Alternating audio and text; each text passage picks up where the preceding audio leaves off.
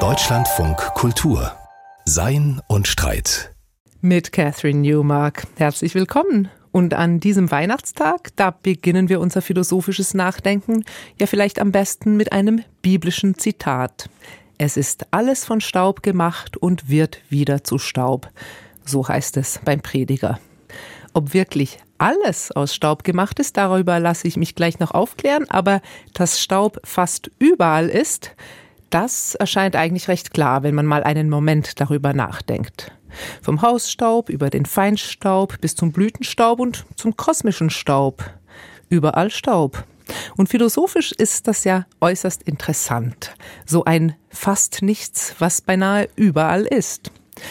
Und über dieses fast nichts wollen wir jetzt nachdenken, und zwar mit dem Staubforscher Jens Söntgen von der Universität Augsburg. Er ist Philosoph und Chemiker, eine schöne Kombination.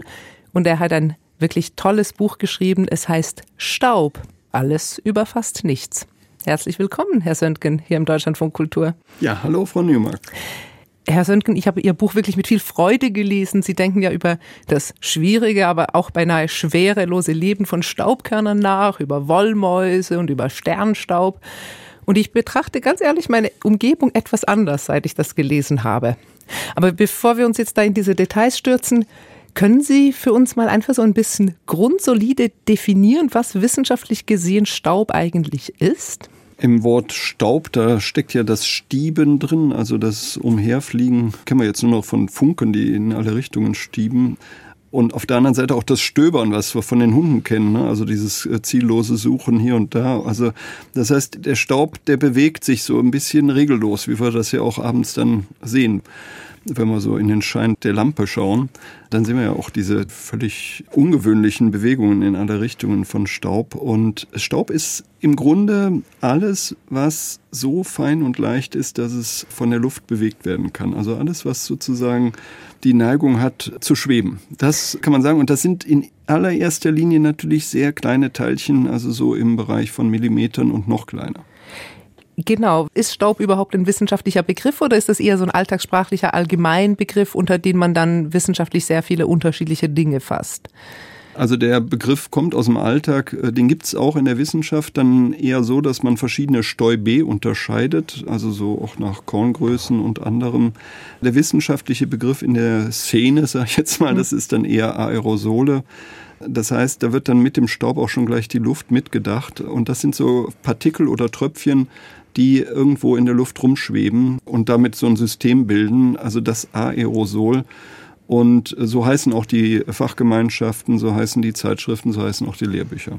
Aerosole kennen wir natürlich jetzt alle seit der Corona-Pandemie. Ich habe mir jetzt darunter eher was Ungutes vorgestellt oder was Gefährliches, aber Aerosol ist erstmal ein neutraler Begriff, der Dinge beschreibt, Partikel, die so klein sind, dass sie schweben. Ist das, habe ich das richtig verstanden? Genau, genau. Also kommt äh, natürlicherweise vor, eben was Sie angesprochen haben, diese sogenannte Personal Cloud. Also das gibt es ja so einen Linus-Charakter oder Peanut-Charakter PicPen der da immer so eine Staubwolke quasi nach sich zieht. Aber muss man jetzt nicht sozusagen Big Ben sein? Das ist jedes Lebewesen, jeder Mensch insbesondere hat auch so eine, so eine feine Wolke. Und in der Corona-Pandemie fiel einem auf, dass die auch so negative Eigenschaften hat, weil da eben diese Tropfen drin sind, wo sich ja die Krankheit drin verbirgt. Das sind Aerosole, die so auch Ansteckungen verursachen. Aerosole ist auch der Feinstaub in der Stadt, der auch Lungen und viele andere Erkrankungen befördert. Aber Aerosol, das sind auch bestimmte Medikamente, die Asthmatiker nehmen, ähm, also sehr fein zerstäubte Wirkstoffe, die eben so fein zerstäubt werden, dass sie wirklich in die Lunge reinkommen. Es gibt auch eine technische Seite von der ganzen Sache. Es gibt nicht nur den Staub, den es ohnehin schon gibt, sondern es gibt auch Leute, die sich damit beschäftigen, wie machen wir jetzt einen besonders feinen Staub. Und, wie stellt ähm, genau. her, ja. Mhm, interessant. Also es gibt ohnehin schon Staub überall auf der Erde. Es gibt Staub, der natürlicherweise mit uns als Lebewesen einhergeht und dann noch solchen, den wir auch noch bewusst herstellen. Also zum Beispiel ein, ein Parfum wäre das ein Zerstäuber, sowas genau. in die Richtung. Absolut, Sie haben völlig recht. Parfum Ja, aber auch Farbstoffe, Farbpigmente. Also schon die Höhlenmenschen haben ja so eine Art Airbrush gehabt. Also mhm. haben sie durch so einen Vogelknochen durchgeblasen, das Ockerpulver auf die Wand und dann kamen diese Handabdrücke raus. Das ist eine ganz alte Tradition und im Grunde, wenn das Auto angemacht wird, ist ein Zerstäuber im Motor drin, der das Benzin zerstäubt, den Diesel zerstäubt. Und also wir sind davon überall umgeben, auch von diesem vorsätzlich hergestellten Staub. Jetzt versuchen wir sozusagen uns dem Phänomen jetzt über Definitionen anzunähern oder schon auch Beschreibungen sind wir auch schon mittendrin. Ein wissenschaftlicher Begriff, der relativ am Anfang Ihres Buches mich auch schon entzückt hat, ist die Suppe. Was ist die Suppe als wissenschaftlicher Begriff? Ja, also diese Suppe ist mehr so ein Jargonbegriff bei den Aerosolforschern, weil kaum einer weiß, wie man jetzt Aerosol ist doch ein Wort zum drin stolpern. Aber die Suppe, the Soup, habe ich schon mehrere Vorträge und ganze Sitzungen gehört. Da war nur von der Suppe die Rede, also quasi von der Luft, die uns umgibt, der Stadtluft, die dick ist, also wo richtig viel Staub zum Beispiel drin sein kann die in der Stadt drin hockt, wie jetzt gerade in so einer Kälteperiode, dann äh, geht die verschmutzte Luft nicht mehr aus der Stadt raus aufgrund der Witterungsverhältnisse. Bei Gewittern wird die ganze Suppe aufgerührt, so dass Asthmatiker und Allergiker eben Probleme bekommen. Also tatsächlich, wenn die Community so unter sich ist, wird eher von der Suppe gesprochen, ja. Das ist also das, was uns umgibt und was eben Staub oder Partikel auch enthält. Wenn wir das schon bei diesen sozusagen Unterscheidungen sind, gibt es irgendeinen Punkt, ab dem etwas als Staub gilt? Also gibt es da Größenmaßstäbe, wo man sagt, ja, das ist jetzt zu groß, ist schon lange kein Staub mehr? Also gibt es sozusagen wissenschaftliche Definitionen, wie klein oder wie groß ein Staubkorn sein darf? Ja, die sind ein bisschen unterschiedlich. Im Wesentlichen ist so, alles, was noch so im Millimeterbereich ist, sind eher Sandpartikelchen zum Beispiel. Ne? Und wenn wir dann in Bruchteile von Millimetern kommen, dann sind wir mitten im Staubreich. Und das Staubreich, das geht dann eine ganze Weile runter über mehrere Größenordnungen, bis am Ende die Atome und Moleküle kommen. Die sind kein Staub mehr. Die sind dann zu klein. Ja, die sind dann einfach Atome und Moleküle und dann, damit ist gut. Aber alles, was sich sozusagen aus den Atomen so zusammenballt, da werden dann die feinsten äh, Staubpartikelchen, der ultrafeine Staub und andere Teilchen kommen dann da raus und genau, die sind es, die ja, die Forschung auch beschäftigen. Sie illustrieren das in Ihrem Buch ja ganz schön, wo wir ungefähr die Größenordnung von Staubkörnern ansiedeln müssen, indem Sie nämlich eine 1-Euro-Cent-Münze abbilden. Und da gibt es verschiedene Striche, Sterne und ganz kleine Punkte, die man tatsächlich vom bloßen Auge sieht, die 0,05 Millimeter im Durchmesser sind. Und das, sagen Sie, ist dann schon die Größe, von der wir reden, wenn wir von Staubkörnern reden. Ist genau, also völlig richtig. Wir können es gerade noch sehen, also den gröberen Feinstaub, um das mal so zu sagen können wir noch sehen. Wir können ja auch Pollen noch sehen. Also wenn wir im Sommer oder Frühsommer eine Sonnenbrille rauslegen und es setzt sich dann so ein gelbes Pollenkorn von der Fichte drauf, das können wir einzeln noch sehen. Aber alles, was dann noch kleiner ist, das können wir sozusagen nur noch als Trübung der Luft wahrnehmen. Ne? So als Trübung, klar, das erkennen wir, aber wir können keine Einzelteile mehr erkennen. Die Trübung der Luft, dass wir quasi also alles, was wir als Himmels- oder Luftfarben auch wahrnehmen, mit Staub zu tun hat, da müssen wir vielleicht auch noch drauf kommen. Also sozusagen die Poetik des Staubes. Ich bin aber immer noch bei diesen Grundfragen, die mich beschäftigen bei dem Staub. Also Sie haben jetzt schon beschrieben, dass er uns eigentlich allzeit und überall umgibt. Warum schwebt Staub? Warum gilt für ihn das Gesetz der Gravitation nicht? Das kann ja nicht sein. Ja, richtig. Das Gesetz der Gravitation gilt auch für den Staub. Also der hat sozusagen keine Ausnahmegenehmigung und muss nicht auf die Erde fallen. Aber es sind eben andere Kräfte stärker, die ihn nach oben bewegen. Und das hängt damit zusammen, dass der Staub verglichen jetzt mit seiner Masse eine sehr große Oberfläche hat. Also das heißt, wenn man sozusagen so ein normales Ding vor sich hat, wie jetzt einen Stift oder ein Notebook oder einen Tisch, da ist eine Oberfläche, ja, aber die verbirgt sozusagen ein größeres Inneres. Mhm. Und beim Staubpartikelchen ist quasi alles Oberfläche.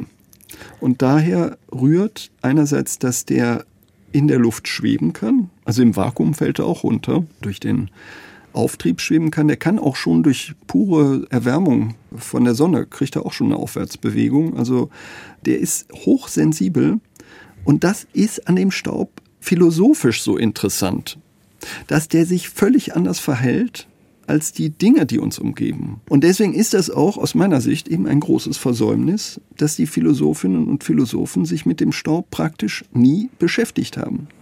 Weil mhm. wenn man so Heidegger aufschlägt oder sowas, dann stellt man fest, ja, die Rede ist immer nur von Dingen. Da kommt der Tisch vor, da kommt der Hammer vor. Und das Hämmern des Hammers so in Sein und Zeit und anderswo. Aber sozusagen so dieser Hammerschlag, also der Staub, der dabei entsteht, über den wird nicht gesprochen. Der ist aber total wichtig, weil das aktivierte Materie ist. Also der Staub schwebt ja nicht nur, der ist ja nicht nur total mobil, sondern der ist ja auch sehr reaktiv. Der mhm. macht sehr viel und der hat seinen eigenen Plan. Der dringt ja in uns ein, während wir sonst in die Dinge eindringen. Wir hauen einen Nagel rein oder sonst was, ja. Wir verschieben die Dinge. Der Staub verschiebt sich selbst und kommt auch zu uns. Das finde ich halt an dem so interessant. Und jetzt heute in Zeiten der ökologischen Krise finde ich es einfach auch sehr wichtig, sich mit diesen Undingen, wozu der Staub gehört, eben zu befassen. Unding, sagen Sie jetzt. Sie haben ja auch schöne Beschreibung, ein fast nichts, das auch ein beinahe etwas ist, aber jedenfalls etwas, was unsere, wie Sie jetzt auch schon erläutert haben, traditionellen Grenzen oder Abgrenzungen von was ein Ding ist und was kein Ding ist, in Frage stellt, weil er auch eben Mobiles oder in, was Sie jetzt schon erwähnt haben, unsere Personal Cloud ja auch so eine Art von Durchlässigkeit der Grenze des Ichs markiert. Das heißt, wenn man über Staub nachdenkt, dann würde man auch anders über Materie nachdenken, über die Frage, was ist eigentlich solide, woraus besteht die Welt. Also Sie würden sagen, philosophisch würde man daraus dann eine andere Art von Ontologie entwickeln müssen? Genau, das denke ich. Das, glaube ich, ist auch an der Zeit. Das war aufhören, jetzt sozusagen nur zu überlegen, dass ja die Dinge dann irgendwie eine Form haben oder wie bei Heidegger eben einen Zweck als Zeug irgendwie uns ja zu Diensten sind. Der Staub ist uns nicht zu Diensten oder nur unter ganz bestimmten Voraussetzungen. Aber in erster Linie kommt der Staub zu uns. Der Staub berührt uns. Nicht hm. wir berühren ihn. Und wir können ihn ja auch nicht kontrollieren. Wir können ihn auch nicht geometrisieren. Also deswegen finde ich es immer problematisch, wenn man sagt, ja, wie groß ist der Staub? Das ist dann schon so ein, quasi ein verzweifelter Versuch, dieses an sich total fluide Phänomen irgendwie noch einzugrenzen, einzugemeinden. Aber wenn man jetzt so eine Wollmaus anguckt, niemand kann die wirklich abzeichnen, weil die so verästelt ist, ganz anders als jetzt irgendwie ein Notebook, ein Glas, eine Tasse, ein Krug, von dem Heidegger ja gerne schrieb. Es geht um diese totale Andersartigkeit, dieses Fraktale im Staub. Ja. Das finde ich total interessant an dem. Sie sind jetzt mit der Wollmaus schon beim Hausstaub. Das ist natürlich wahrscheinlich der Ort, wo uns Staub so am bewusstesten begegnet, weil die Dinge verstauben. Es gibt diese Wollmäuse, also so Zusammenknäuungen von Fasern und Staub und was da sonst noch so dazu gehört. Sie haben da ganz ausführliche Beschreibungen, aus was Wollmäuse alles bestehen können. Und da gibt's ja auch, aber das haben Sie jetzt auch schon angedeutet, also so eine Unkontrollierbarkeit von Staub, dass man ihn nämlich nie ganz loswerden kann. Man kann ihn irgendwie verschieben an einen anderen Ort oder dieses Kehrblech-Paradox ist, dass wenn man den letzten Staub noch auf das Kehrblech fegen will, dass da immer ein Rand zurückbleibt, den man dann irgendwann nur noch so unter die Waschmaschine fegt, weil es quasi der Staub sich wirklich nicht einhegen lässt. Genau, genau. Die Wollmaus ist im Grunde so die Hauptgestalt, wie man den Staub wirklich noch ja sieht. Das kommt ja auch nicht von ungefähr, dass das so ein Lebewesenausdruck ist, eine Maus, ja, die bewegt sich und ja, kennt man ja auch, die Wollmaus, die bewegt sich ja auch irgendwo mit der Luft wenn man sich dann so ihr ganz nahe, so quasi auf Augenhöhe mit ihr kommt, dann stellt man fest, dass diese Fasern sich wie Lebewesen zu bewegen scheinen in alle möglichen Richtungen, was man sich dann auch nicht so richtig erklären kann. Und das andere Phänomen ist, was Sie völlig richtig sagen, keiner kann das wirklich kontrollieren. Ich meine, wir haben ja zwar immer modernere Staubsauger, und es gibt Leute, die haben so richtige Putzpläne für jedes Zimmer, Wochenpläne, Monatspläne, Jahrespläne aber den Staub können sie nicht besiegen. Das ist ja im Grunde nur so ein Rüstungswettlauf mit diesen ganzen Geräten, mit denen wir ihm zu Leibe rücken, aber der Staub wird siegen. Er kommt immer wieder zurück, setzt sich immer wieder neu ab. Und ich finde halt, das sind tatsächlich so ja, Phänomene äh, sozusagen mhm. im Alltag auf den ersten Blick jetzt nicht, nicht besonders beunruhigend, aber die können sehr beunruhigend sein, je nachdem, was im Staub drin ist, wie man es in der Corona-Pandemie eben auch bemerkt hat. Ja. Genau, also weil letztlich, also das ist ja das Interessante, also wir müssen Staub einerseits anerkennen als etwas, was auf dieser Erde, aber wahrscheinlich auch im gesamten Weltall sozusagen permanent da ist, nämlich auf dieser Ebene. Es gibt etwas, was alles durchdringt und überall da ist, wo wir quasi nicht eine feste Materie haben, die wir mal kurz vor die Tür stellen können. Gleichzeitig haben wir aber natürlich gewisse Kontrollmechanismen schon darüber, ob wir Staub herstellen, zum Beispiel industriell herstellen, ob wir Städte quasi ungesünder machen durch mehr Staub, also das Stichwort Feinstaub, natürlich auch so etwas wie das Verbrennen, was immer auch Staubreste hinterlässt. Also wir stellen schon auch aktiv und auch in einer ungünstigen Weise Staub her, das muss man ja auch sagen. Ja, es gibt Staub in der Natur, ganz klar, gibt es sozusagen von selbst und hier im Süden Deutschlands, da kommt dann auch immer mal wieder Sahara-Staub zum Beispiel äh, mhm. äh, über die Alpen als ein Beispiel, ich habe die Pollen habe ich ja schon angesprochen. Am Meer gibt es dann auch noch diese feine Gischt und äh, das ist ja die Trübung, die man da in der Luft sieht. Aber der Mensch ist eben vor allem als in Städten lebender Mensch ein ganz großer Stauberzeuger. Einerseits hat er sehr trockene Umgebungen aus Stein gebaut, die schon von sich äh, relativ mhm. staubig sind, aber vor allen Dingen, was Sie richtig sagen, der Mensch ist ein Feuermacher. Und das ist auch in der Tat die Hauptquelle für den Feinstaub. Das sind Verbrennungsprozesse, die in den Städten eben stattfinden. Jetzt im Winterhalbjahr natürlich am allerstärksten. Sei das jetzt die Gasheizung, aber es können auch die Kerzen sein in der Wohnung. Überall da entstehen feine Rußpartikel. Und das ist in der Tat so der menschliche Fingerabdruck im weltweiten Staub. Und also das auch, Sie haben es schon angedeutet, quasi alles, was wir herstellen, hinterlässt sozusagen als Rest diesen Staub. Also es gibt keinen Herstellungsprozess, bei dem nicht Staub erzeugt wird. Das heißt, wir können uns letztlich, auch selbst wenn wir versuchen, eine mit Blick auf Klima und Umwelt möglichst verträgliche Produkte herzustellen. Die Tatsache, dass wir überhaupt Dinge herstellen, führt zu einer Erhöhung der Staubmenge in der Luft, die wir dann eben atmen und mit der wir leben. Ist das richtig? Ja, indem man irgendetwas industriell herstellt, also irgendein neues Ding, und sei es auch aus nachwachsenden Rohstoffen, entsteht notgedrungen ja, Abwasser, Abwärme, Abluft und ein Staubwölkchen. Etwas, was sozusagen ja, sich auch nicht mehr weiter verwenden lässt wo kein industrieller Prozess dieser Welt erfunden werden kann, der das sozusagen auch wieder aufgreift und in nützliche Produkte überführt.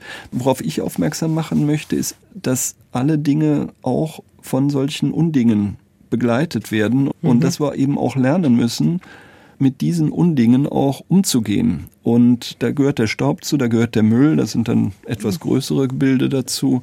Ich glaube, dass das heute wirklich eine ganz wichtige Aufgabe ist. Ja wenn Sie jetzt von Undingen sprechen, also von dem, was uns begleitet, es gab in Ihrem Buch diese eine Zahl, die mich völlig verblüfft hat, dass wir nämlich als Menschen nur zur Hälfte aus festen Zellen bestehen und die andere Hälfte unserer Zellen ist so ein bisschen flexibel in und um uns herum gruppiert. Genau. Wir haben keine feste Grenze, mit anderen Worten. Ja, wir sind irgendwo auch eine Herberge von Mikropartikeln. Das ist ja das sogenannte Mikrobiom. Das heißt, das sind die ja, Bakterien und anderen Zellen auf unserer Haut, insbesondere natürlich auch in unserem Inneren, die jetzt nicht fest in unseren Organismus eingebunden sind. Und das war für mich auch total interessant, weil das ja auch wieder das zersprengt, diese feste Grenze des Ich. Feuerbach, also der Ludwig Feuerbach, der Philosoph, der hat ja schon gesagt, das Ich ist porös.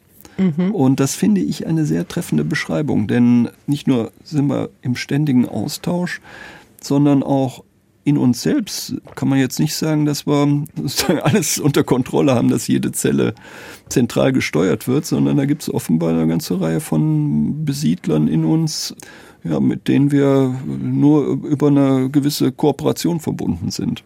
Finde ich auch sehr interessant, dieses Mikrobiom. Das sind auch relativ neue Entdeckungen, ja. Das kann man natürlich daraus ganz spekulativ eine ganz neue Subjektphilosophie fordern, weil es ja nicht mehr nur so ist, dass in uns drin Dinge sind, die wir nicht kennen, mit Freud gesprochen, sondern sind offensichtlich auch Dinge, die gar nicht wirklich zu uns gehören, sondern so ihr eigenes Tun in uns und um uns herum. Letztlich kann man aber praktisch ja doch feststellen, dass, also ich sehe zumindest eine feste Grenze von mir. Mein Finger hört irgendwann auf. Also es gibt vielleicht auch nur eine begrenzte praktische Auswirkung dieser Erkenntnis, oder?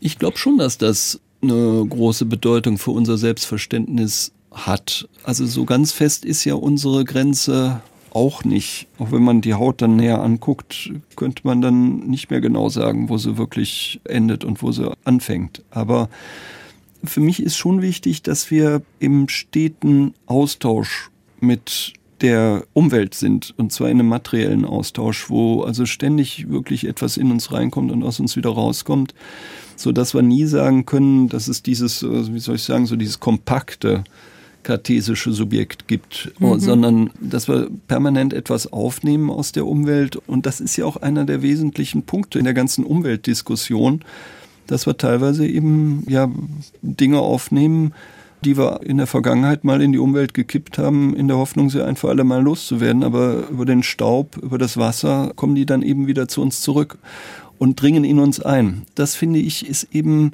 insofern schon eine wichtige Erweiterung unserer ja, Vorstellung von uns selbst oder unseres Selbstverständnisses, dass wir eben doch offen sind im Atmen, im Trinken, aber auch schon über die Haut mhm. kommen die Dinge zu uns. Und deswegen müssen wir uns auch kümmern, ja, dass wir sozusagen eine Umwelt so gestalten, dass wir uns nicht selbst vergiften, um es jetzt mal drastisch zu sagen, uns nicht selbst schaden, sondern wirklich auch in einer Umwelt leben, in der wir auch ja, aufblühen können, weil die Sachen zuträglich sind.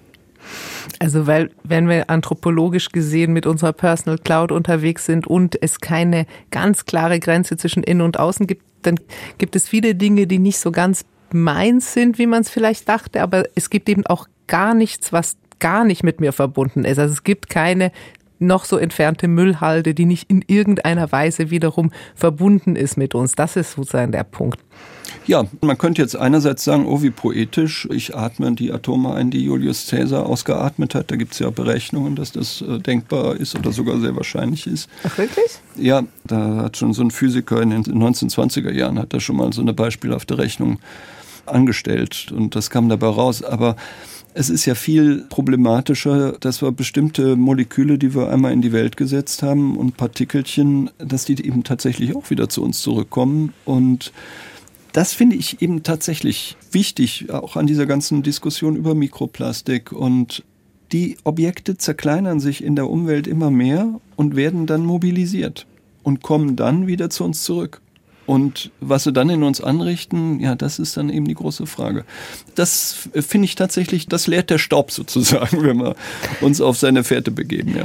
Also sozusagen mit dieser Art von naturwissenschaftlicher Erkenntnis würde man dann rein von der Gesellschaftsphilosophie her wieder stärker in so Richtungen von indigenen Philosophien kommen, die eben von einer Verbundenheit von allem ausgehen und nicht äh, so stark in diese wahrscheinlich auch recht junge, moderne Philosophie der Vereinzelung des modernen Subjekts, was quasi Herr dieser ganzen Lage ist.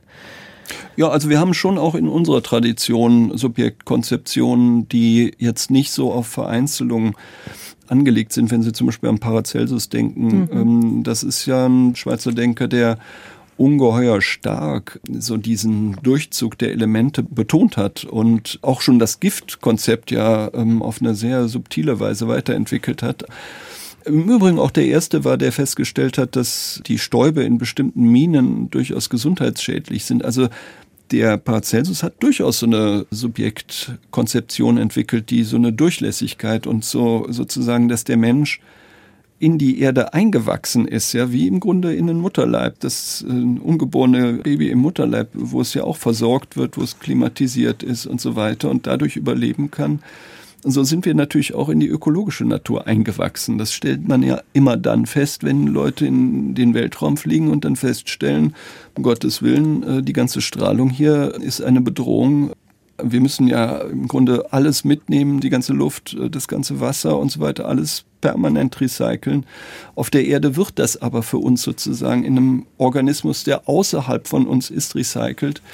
Und das finde ich, das sind doch Einsichten über unsere Subjektivität, dieses Eingewachsensein in die ökologische Natur, die ganz wichtig sind und die, ja, für die der Staub im Grunde ein Beispiel ist.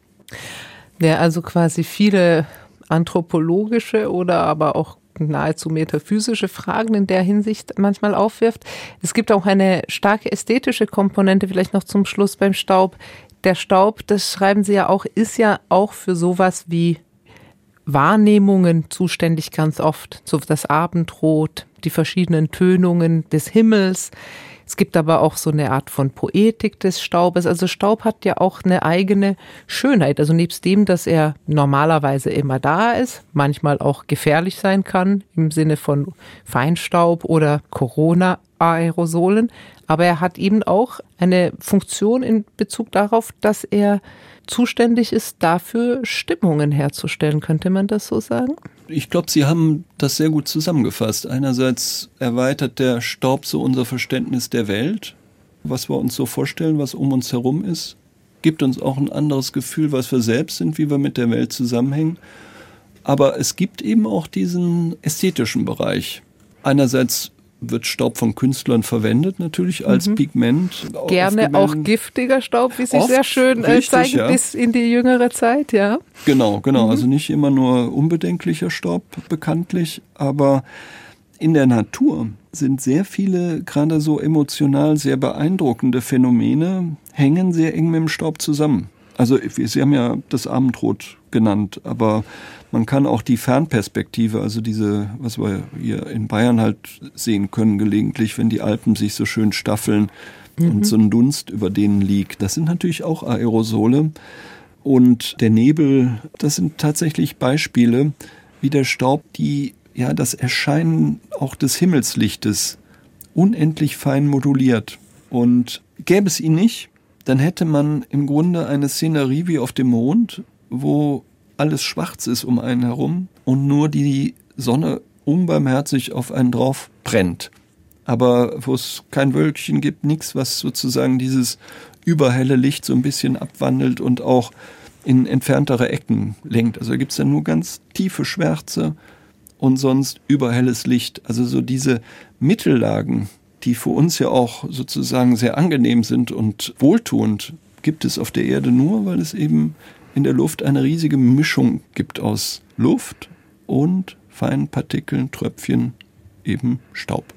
Zuständig also auch für so etwas wie Licht, die Farben des Lichtes, der Staub. Ein Bereich, wo ja Staub auch noch total wichtig ist, beim, beim Blütenstaub. Blütenstaub ist ja tatsächlich Blütenstaub von Pflanzen. Das ist ein Staub, den wir alle kennen. Schön gelb ist er oft, fühlt sich auch irgendwie interessant an auf den Fingern. Das ist ein Staub, der nicht nur unumgänglich ist, sondern zwingend notwendig für unser Leben hier auf der Erde, oder? Ja, das ist auch wieder diese Eigenschaft, Staub ist mobil gemachte Materie. Also das heißt, in staubfeiner Form werden die Dinge beweglich. Und das nutzen die Pflanzen. Einerseits durch die Windbestäubung, dass die Pollen dem Wind überantwortet werden und dann ja auch Dutzende Kilometer weiter dann ihr Ziel finden. Aber noch stärker, also etwa bei 70 Prozent der Pflanzen, findet ja die Bestäubung über Insekten statt. Das heißt, die haben irgendwie so pelzige, sind so bepelzt wie die Hummel oder wie die Biene und an diese Pelze haften sich dann die Pollenkörner und wandern dann mit dem Insekt einfach zur nächsten Blüte, wo sie sich dann niedersetzen und dann kann die Frucht eben entstehen, findet die Befruchtung statt. Und das ist tatsächlich eben Staub, den wir ganz, ganz dringend brauchen und äh, mit ihm auch die Bestäuber, also die Insekten, kennt hauptsächlich die Honigbiene, es gibt aber auch eine ganze Reihe von Wildbienen und sogar Vögel, die äh, als Bestäuber und Fledermäuse, die als Bestäuber eintreten. Das ist ja jetzt auch ein ganz wichtiges Thema gewesen bei der Weltnaturschutzkonferenz, ähm, weil diese sozusagen Wesen, die im Staub leben und den Staub von einer Blüte zur anderen tragen, eben seltener werden. Und damit eben auch äh, ja einfach bestimmte Produktketten, Wertschöpfungsketten und ja die ganzen Ernten auch in Gefahr geraten. Denn an pflanzlichen Produkten, die Blue Jeans, alles, was wir tragen, ist auf diese Bestäubung angewiesen und natürlich auch das meiste, was wir essen. Da sind wir dann quasi wieder auf diese Verbundenheit verwiesen. Also wenn eben dann zu wenige Insekten oder andere Träger da sind, dann muss man, deshalb beschreiben Sie in Ihrem Buch durchaus auch an einzelnen Stellen schon von Menschen selbst wieder dazu greifen, dass Menschen selber Blüten bestäuben, wenn ein Bienenmangel herrscht.